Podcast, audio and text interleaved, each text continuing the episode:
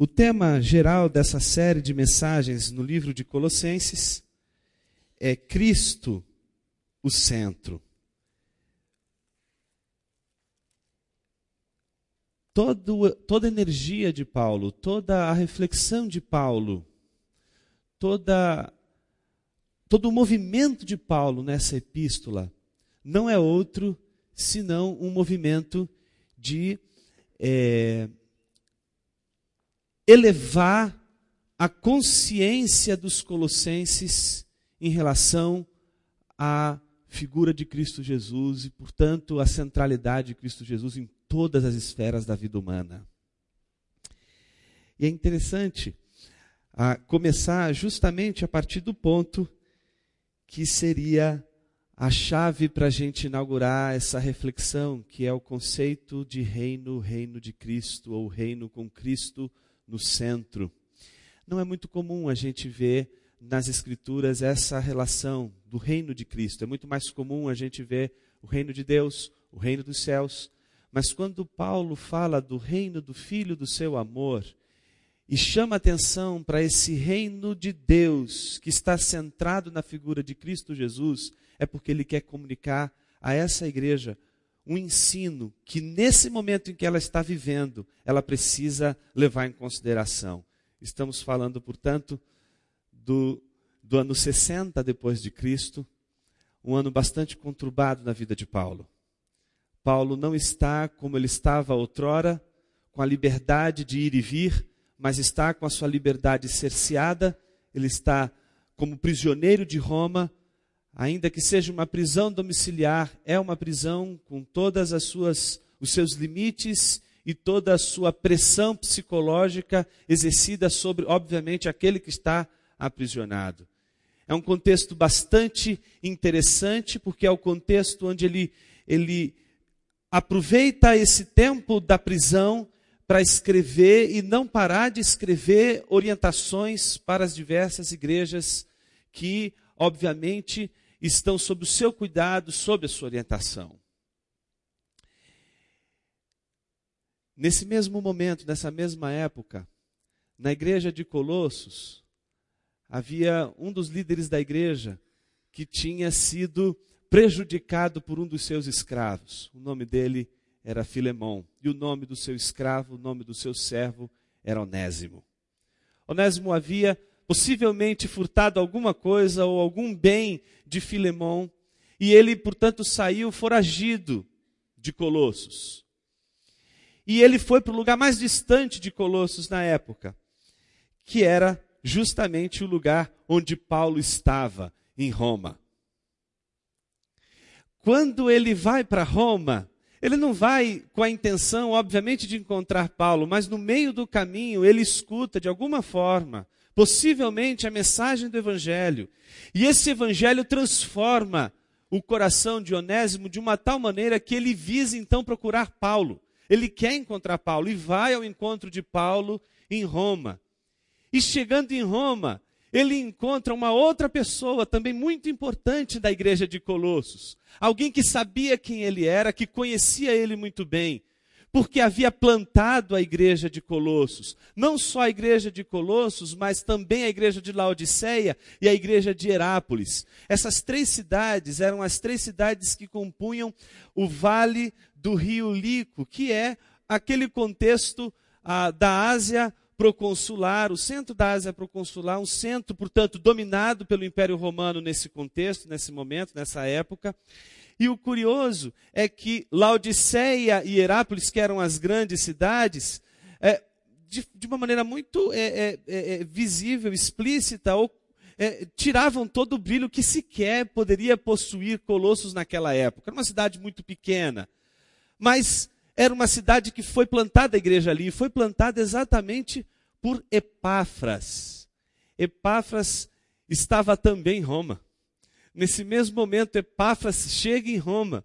E chega em Roma para trazer relatórios da igreja de Colossos. Então, exatamente nesse contexto, Paulo encontra de Colossos tanto o escravo Onésimo, que sai fugido de lá, porque tinha aprontado ah, com seu Senhor e agora teve um encontro com o Evangelho, mudou a vida, mas quer agora de qualquer jeito encontrar com Paulo.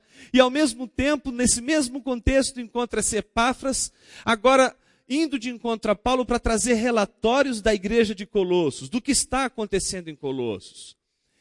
E o relatório de Epáfras a Paulo é um relatório mais ou menos parecido com o encontro de um é, orientador de TCC com seu orientando.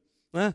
É mais ou menos assim: ele entrega o trabalho, o orientador lê o trabalho, convida o, o orientando para uma, uma reunião. Quando encontra, quando se, se dá o dia da reunião, o orientador começa, em primeiro lugar, apresentando os aspectos positivos, obviamente. Então apresenta elementos que são valiosos, elementos que são importantes, para depois apresentar o mais. E depois desse mais, vem toda a crítica ao texto do orientando. Então, é mais ou menos isso que Epáfras faz. Traz um relatório onde ele apresenta aspectos extremamente positivos, mas também aspectos negativos.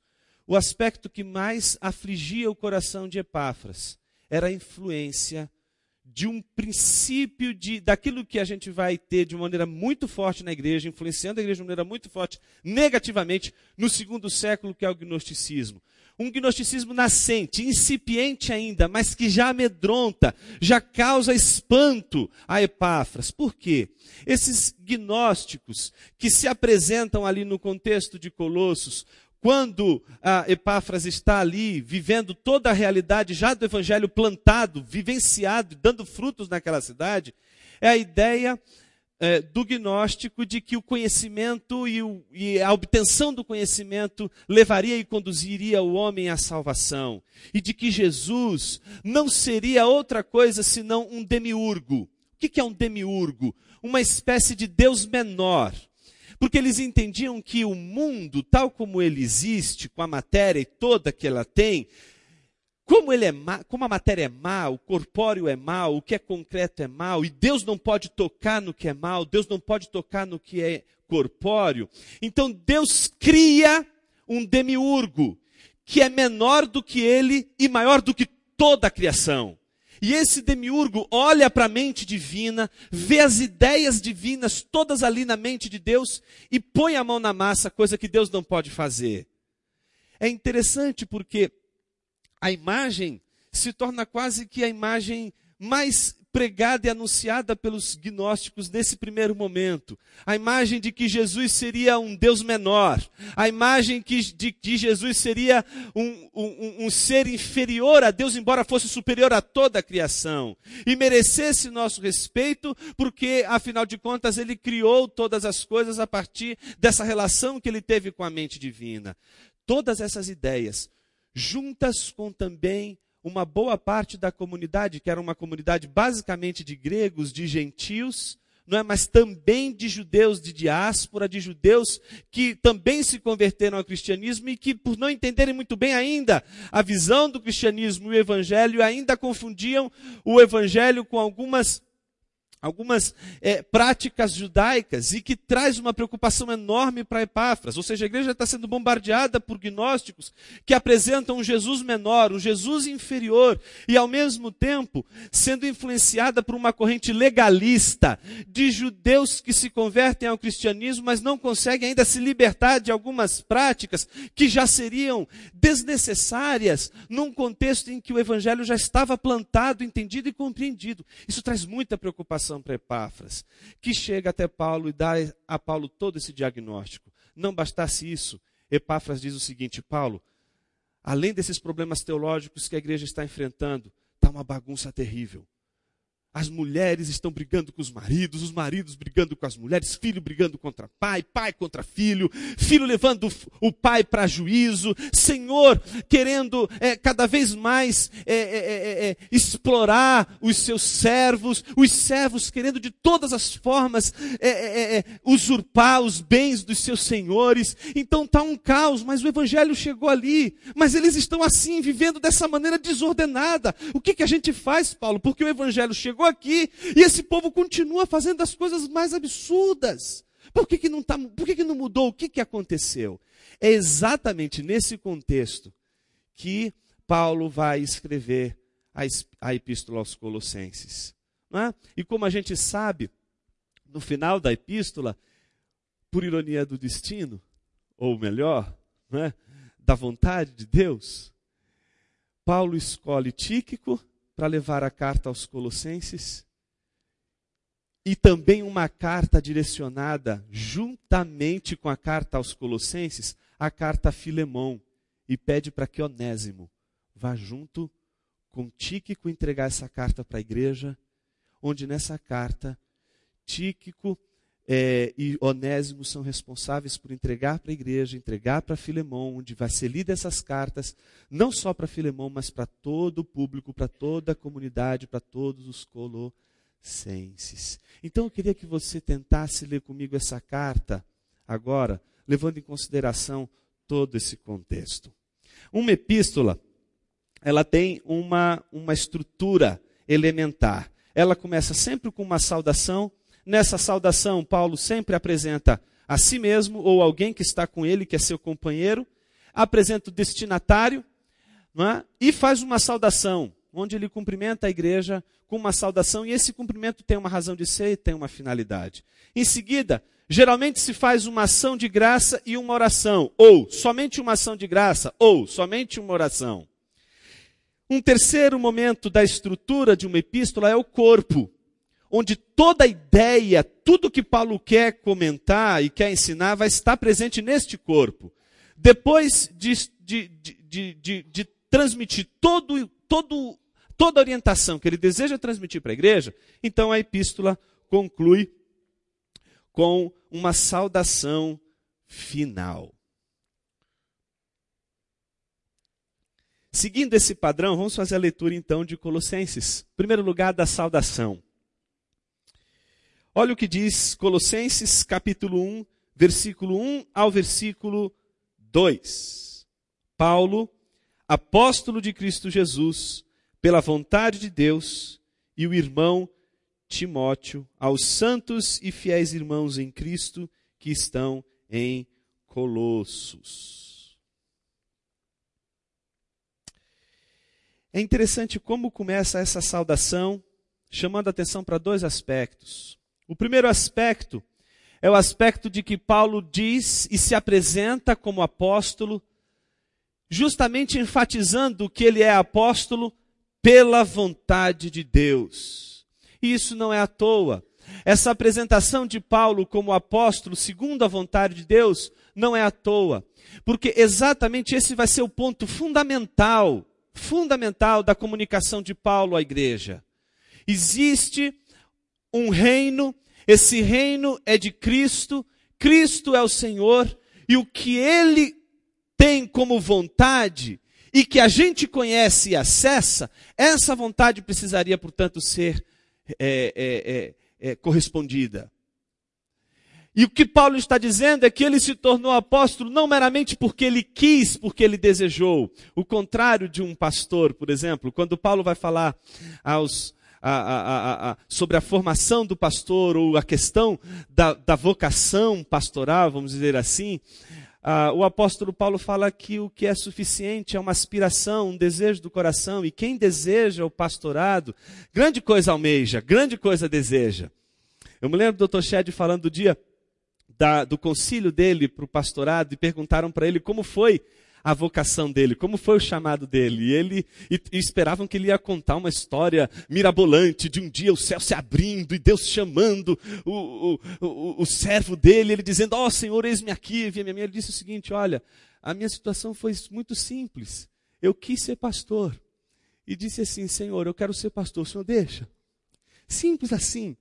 Porque para ser pastor, basta o desejo do coração, basta a gente querer, basta a gente ter aspiração, contar com a aprovação da comunidade, contar exatamente com o exercício do ministério da doutrina, da correta doutrina, ter integridade, uma série de outros elementos que Paulo vai elencar.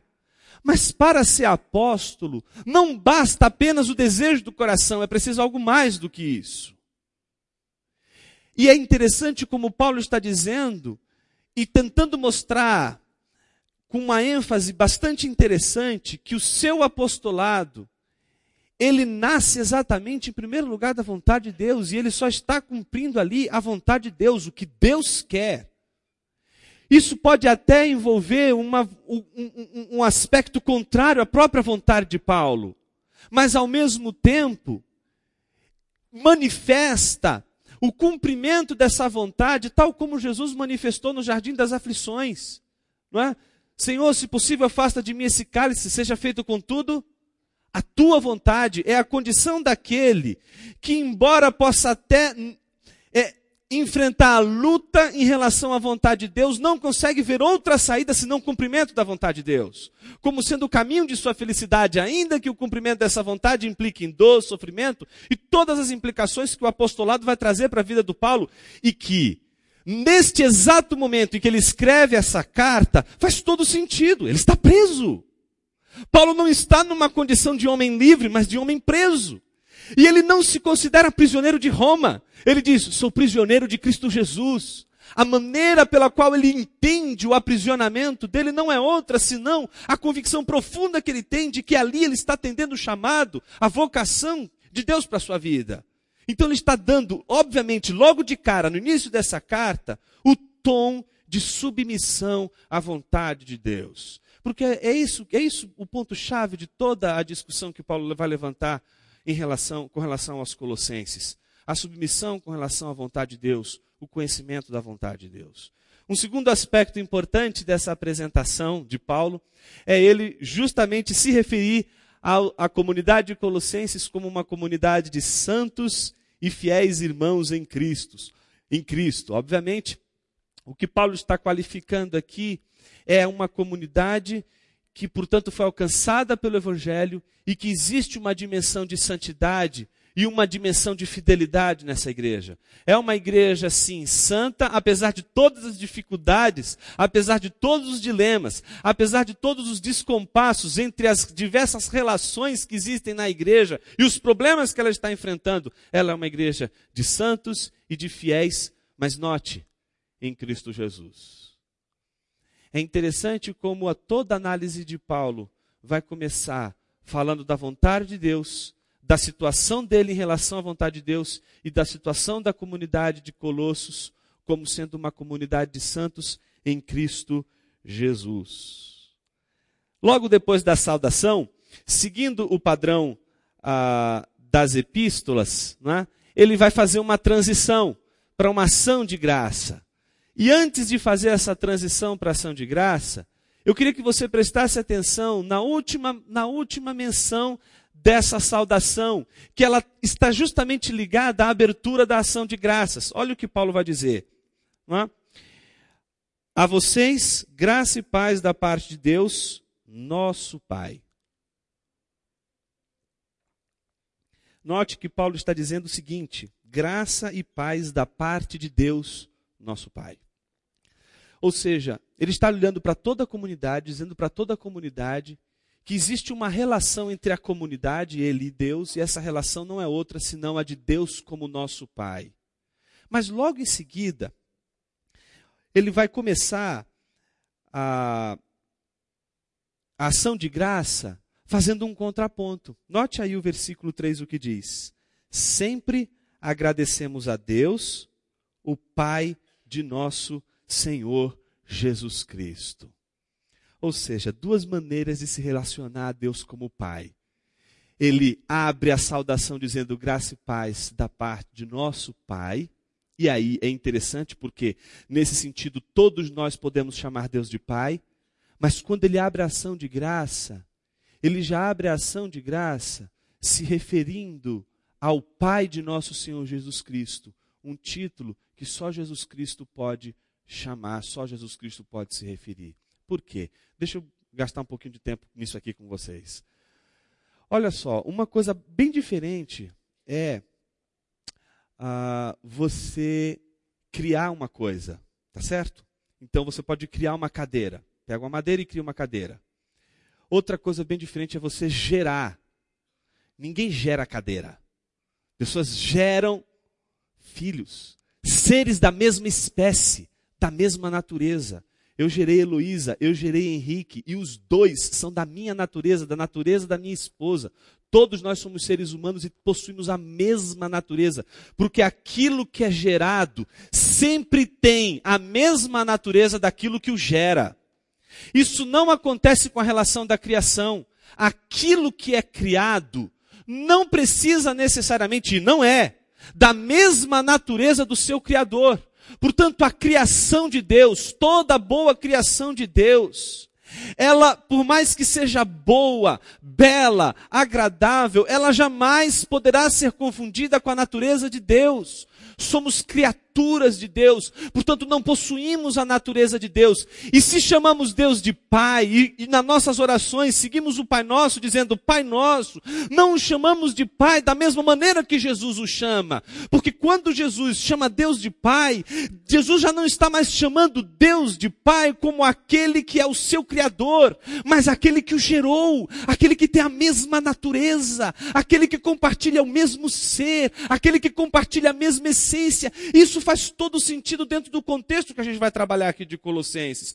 Quando Jesus está sendo confundido com demiurgo, quando Jesus está sendo confundido com um ser menor do que Deus, Paulo está chamando a atenção de toda a igreja para que eles lembrem de que Jesus ele é o Filho de Deus. E o Deus Pai é o Pai de nosso Senhor Jesus Cristo, na medida em que deveríamos lembrar dessa relação do único gerado de Deus, do único gerado do Pai, aquele único que tem a mesma essência, a mesma natureza, o mesmo ser de Deus.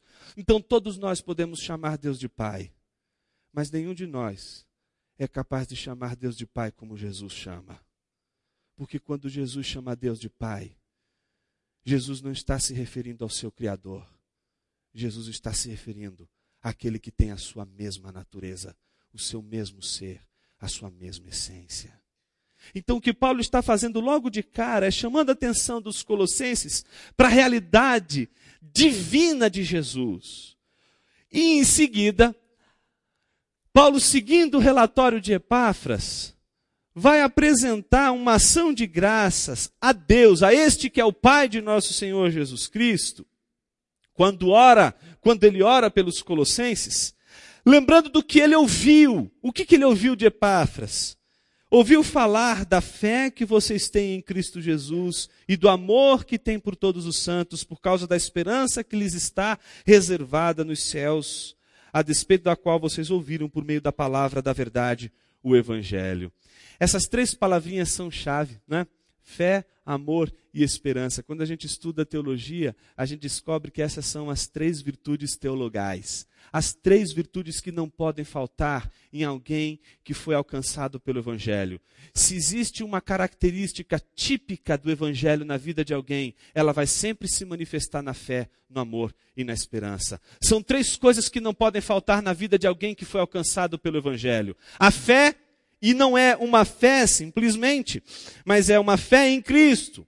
Não é o amor simplesmente, mas é o amor pelos santos, pela comunidade. Esse amor que pela comunidade existe porque estamos todos em Cristo Jesus. É uma coisa difícil de você explicar, mas ao mesmo tempo é aquilo que faz a gente olhar para a igreja e dizer: apesar de todas as dificuldades, apesar de todas as tensões, como é gostoso viver em comunhão com os irmãos, quando os irmãos todos são, a, são tocados por essa virtude, são, onde essa virtude do Evangelho é manifestada na vida dos irmãos. Então, fé e amor, fé em Cristo e amor pelos santos, é um produto do Evangelho, é um efeito pragmático do Evangelho, prático do Evangelho na vida de uma igreja, de uma comunidade que foi alcançada pelo Evangelho. Mas note que falta uma terceira virtude, que é a esperança. E essa virtude, Paulo lhe dá um, traz um cuidado enorme para falar dela. Por quê? Porque sobre a esperança, o que Paulo afirma? Ela é justamente a razão, o fundamento da fé e do amor. Olha o que Paulo diz. Ouvimos falar da fé que vocês têm em Cristo Jesus e do amor que vocês têm uns pelos outros. E essa fé em Jesus e esse amor uns pelos outros tem uma explicação, é por causa da esperança que lhes está reservada nos céus, a, respeito da qual vocês ouviram por meio da palavra da verdade o Evangelho. Todas as vezes que o Evangelho é pregado, em algum momento de nosso desespero, de nossa angústia, brota a esperança.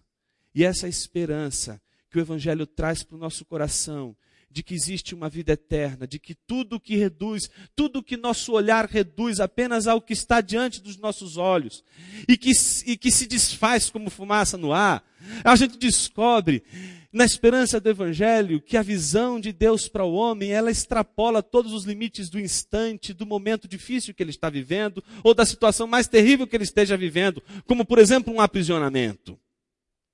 O curioso é perceber que essa esperança, que vai fomentar na vida da igreja fé e amor.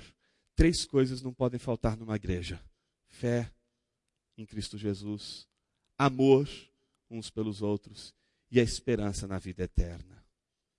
Todas essas virtudes poderiam ser encontradas na igreja de Colossos. Era uma igreja que tinha fé em Cristo Jesus, uma igreja que amava uns aos outros e uma igreja que tinha esperança sólida no Evangelho. Mas o que há de errado com essa igreja? O que há de complicado nesta comunidade? É interessante como Paulo vai montar o argumento antes de apresentar os problemas. É? Depois de apresentar as virtudes, o que Paulo vai dizer no versículo, ainda no versículo 6. É? Por todo o mundo, este evangelho vai frutificando e crescendo, como também ocorre entre vocês desde o dia que ouviram e entenderam a graça de Deus em toda a sua verdade. É interessante como a mensagem de Paulo aqui chama a atenção para uma metáfora, a metáfora do fruto, a metáfora de um evangelho que é como uma árvore que é plantada e que produz frutos e que dá frutos e que é frutífera e que, portanto, tem a ver com crescimento, tem a ver com desenvolvimento, tem a ver com essa realidade de crescimento e de frutificação. E o que Paulo está mostrando é que onde o evangelho passou, onde o evangelho eh, colocou as suas raízes, ele cresceu e produziu frutos. Então agora em Colossos, eles vão produzir, eles vão ver esses frutos, eles, eles vão vivenciar essa realidade do crescimento do evangelho exatamente no dia a dia, na prática do dia a dia. Entretanto, olha o que Paulo diz. É? Esse fruto, esse crescimento que ocorre entre vocês, ocorre desde o dia que vocês ouviram e entenderam a graça de Deus. Ou seja, a condição para se vivenciar o Evangelho é ouvir e entender o Evangelho. O Evangelho não é uma coisa que a gente tem que intuir, não é uma coisa que tem que a gente sentir. O Evangelho é uma coisa que a gente tem que ouvir e entender. É uma mensagem que a gente escuta, uma mensagem que a gente entende e que modifica as nossas ações. Então, Paulo entende que toda mudança na vida de uma, de uma igreja, de uma comunidade, decorre sempre da capacidade que essa comunidade tem de ouvir Deus e entender a sua, a sua palavra.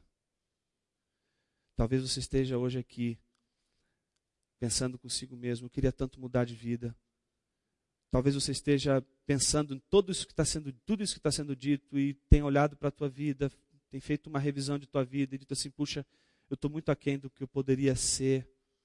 O que, que eu precisaria fazer? Paulo diz para você: ouça o Evangelho, mas não apenas ouça o Evangelho, entenda o Evangelho.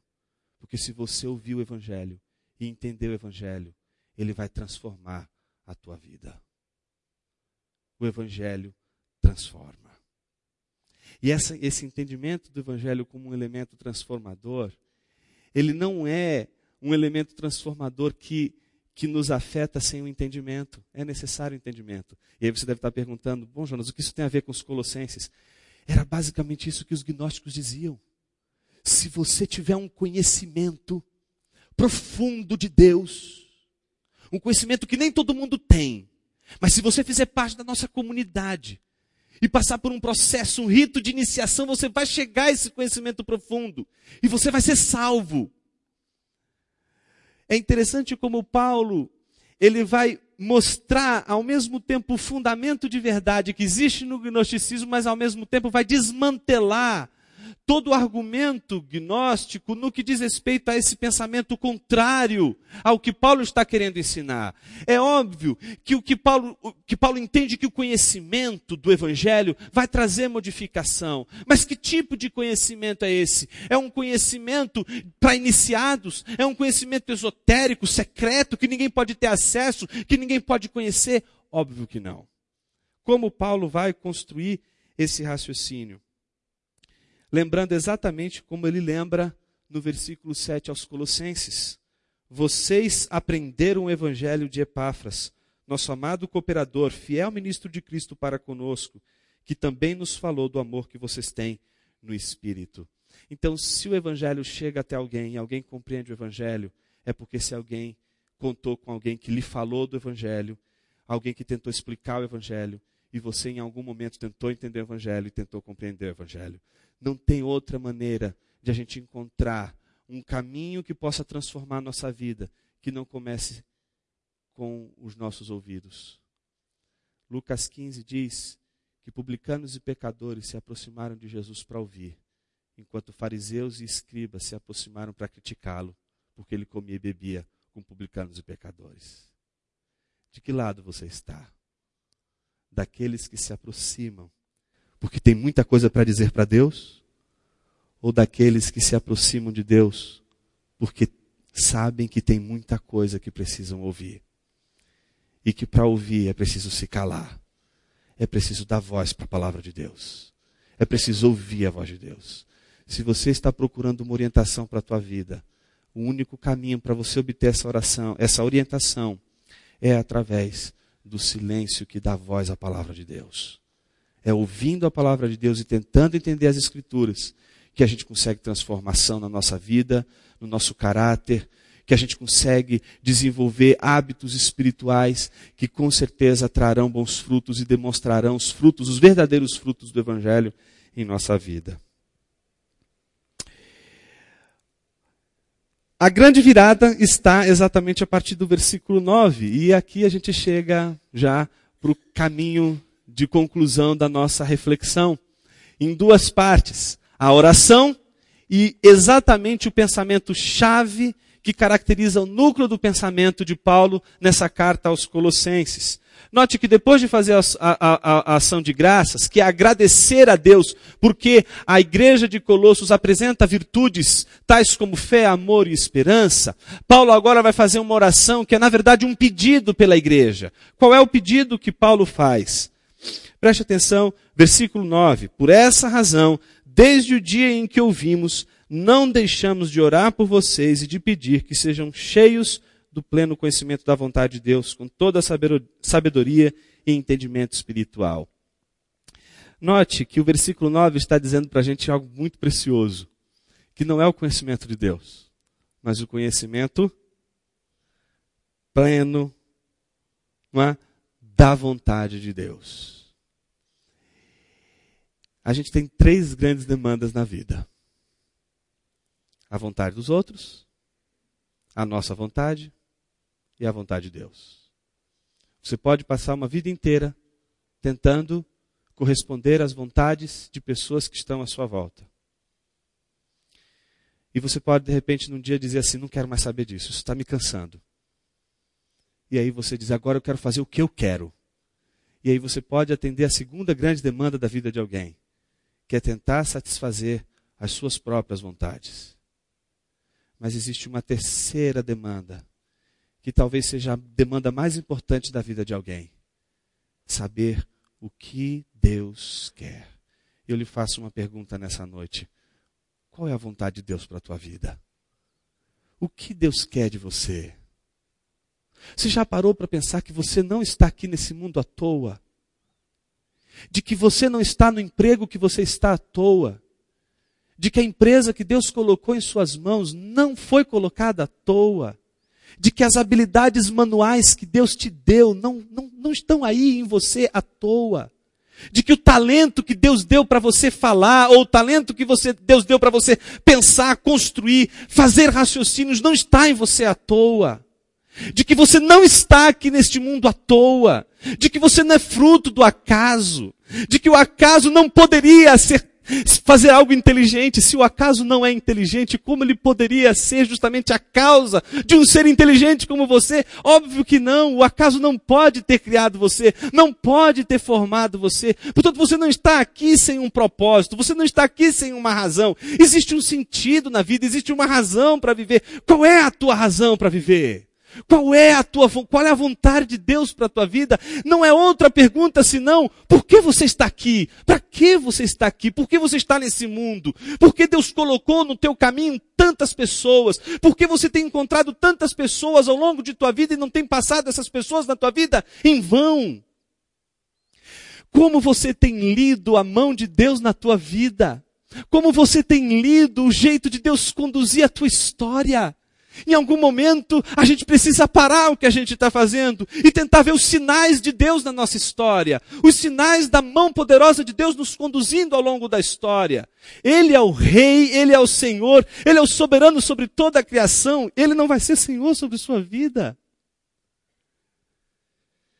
Me parece que Paulo ele está ansioso para que essa igreja compreenda exatamente o raciocínio de como é importante, como é necessário saber qual é a vontade de Deus. Porque me parece que enquanto a gente não entende a vontade de Deus, olha o que o versículo seguinte diz. E isso, para que vocês vivam de maneira digna. Ou seja, enquanto a gente não compreende a vontade de Deus, parece que a gente não sabe como agir bem, parece que a gente não sabe como agir corretamente.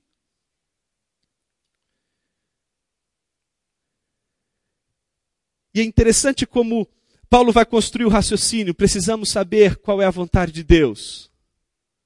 Não só para que a gente viva de uma maneira correta, não só para que a gente tenha uma vida diária e uma prática que corresponda à vontade de Deus, mas porque todo aquele que foi afetado pelo Evangelho, ele, ele descobriu que só tem uma razão a vida dele: agradar a Deus, glorificar a Deus, ter prazer em Sua presença.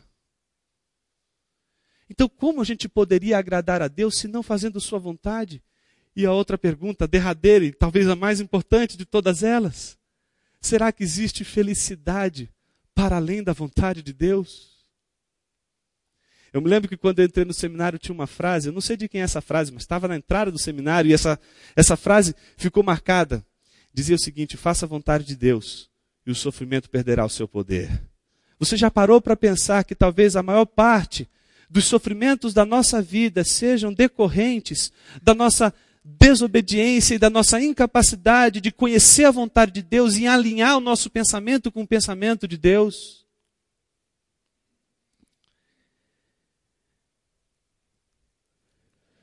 O desfecho todo dessa história é um Paulo dizendo o seguinte: é preciso conhecer a vontade de Deus para que a gente possa frutificar, para que a gente possa crescer, para que a gente possa ser fortalecido, para que a gente possa glorificar a Deus. Veja como isso está presente no texto. E isso para que vocês vivam de maneira digna do Senhor e em tudo possam agradá-lo, frutificando em toda boa obra, crescendo no conhecimento de Deus, sendo fortalecidos com todo o poder de acordo com a força da sua glória, para que tenham toda perseverança e paciência com alegria, dando graças ao Pai que nos tornou dignos de participar da herança dos santos no reino da luz. Ele nos tornou dignos, nós não nos tornamos dignos. Ele nos tornou dignos.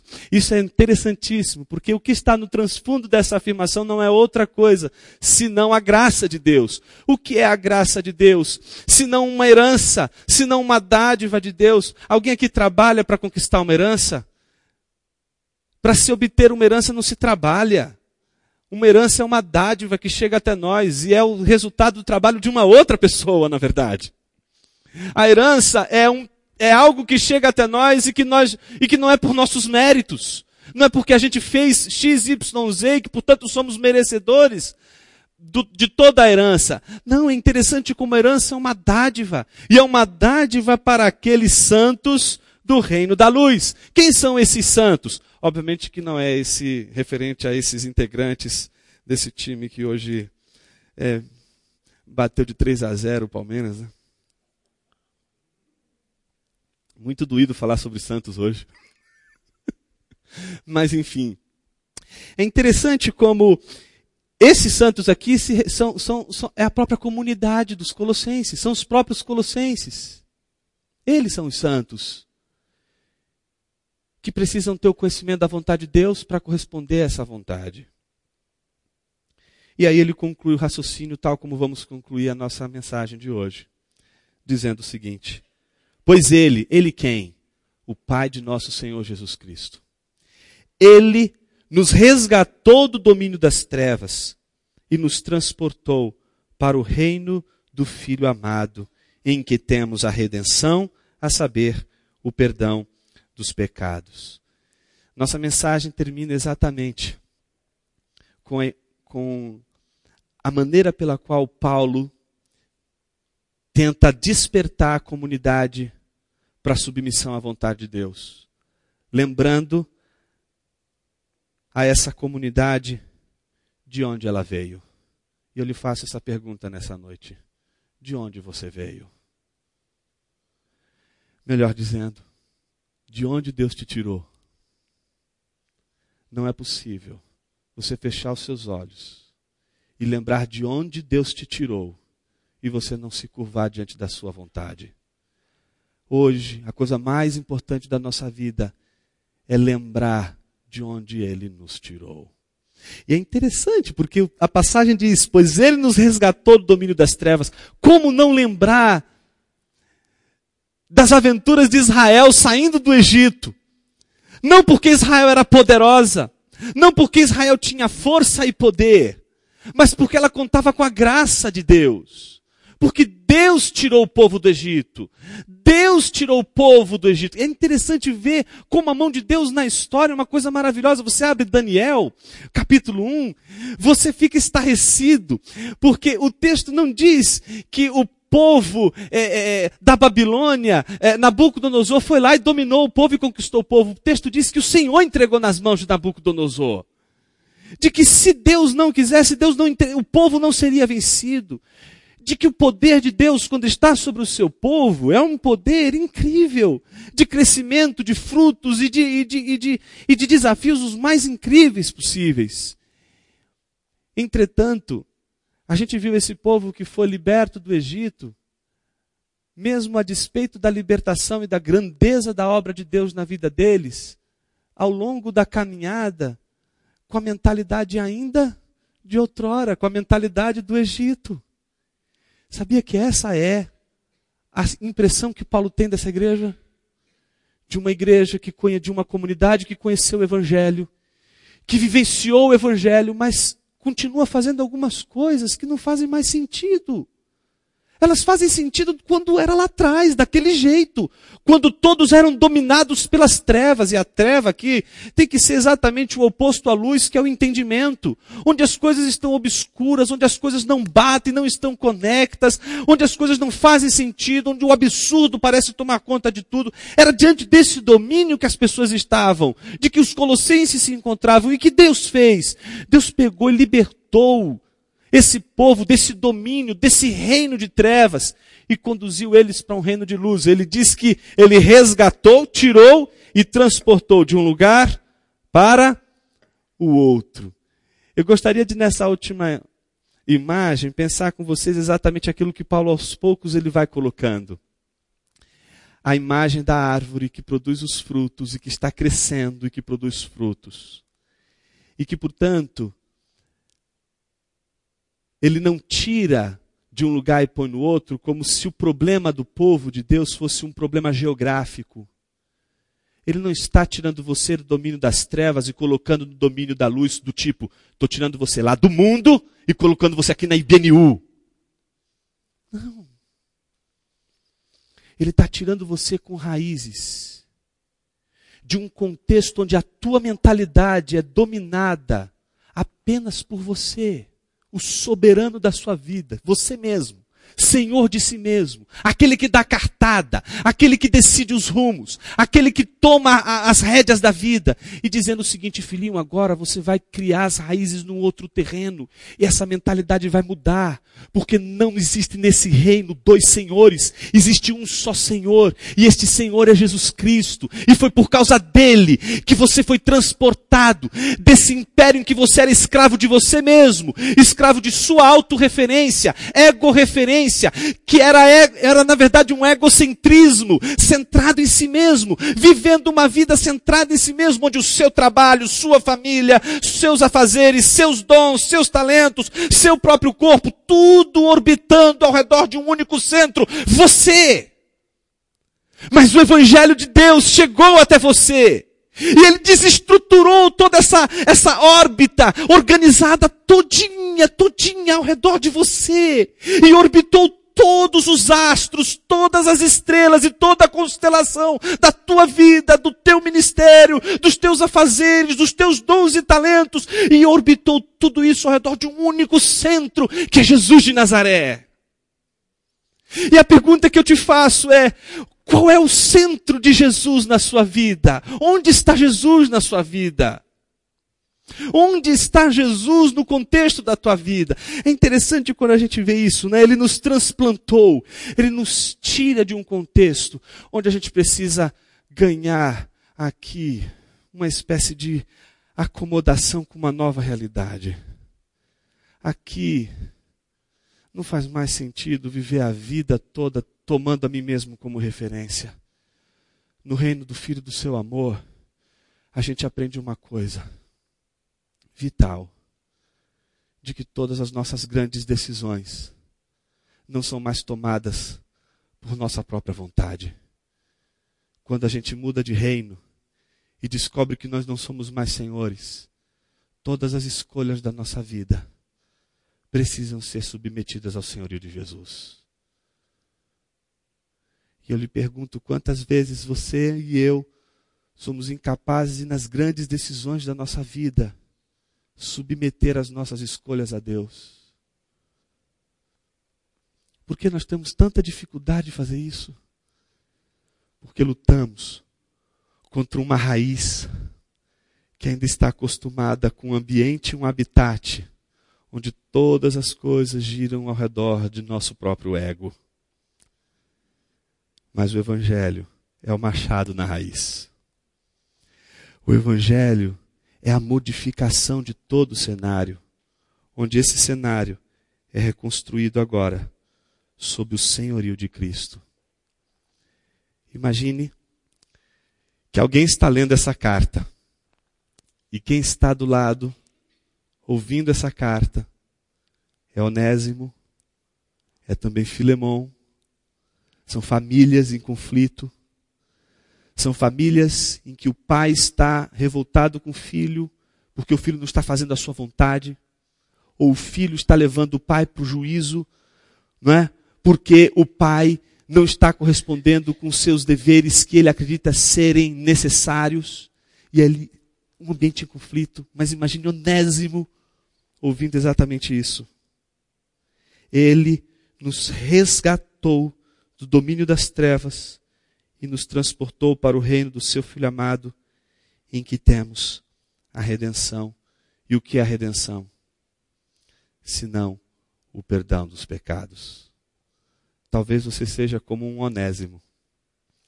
Alguém que aprontou, está fugindo, está tentando escapar de seu egocentrismo, tentando escapar de seus erros e de suas falhas. Chegou a hora de você enfrentá-las de uma vez por todas. E para a gente enfrentá-las, a gente conta com um poder mais forte do que o nosso ego com o poder de Deus. Jonas, eu tenho muita dificuldade, porque eu sou uma pessoa muito arrogante.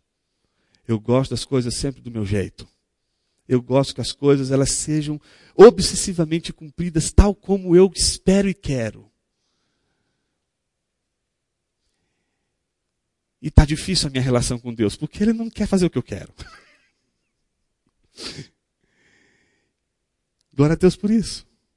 Porque essa é a maneira pela qual Deus vai tratar com o teu caráter, com o meu caráter, com o nosso caráter, para que o nosso caráter e a nossa imagem seja como a imagem do seu filho amado, que sendo Senhor sobre todas as coisas, Senhor da criação, Senhor da igreja e Deus, não julgou por usurpação ser igual a Deus, mas a si mesmo se esvaziou, assumindo a forma de servo.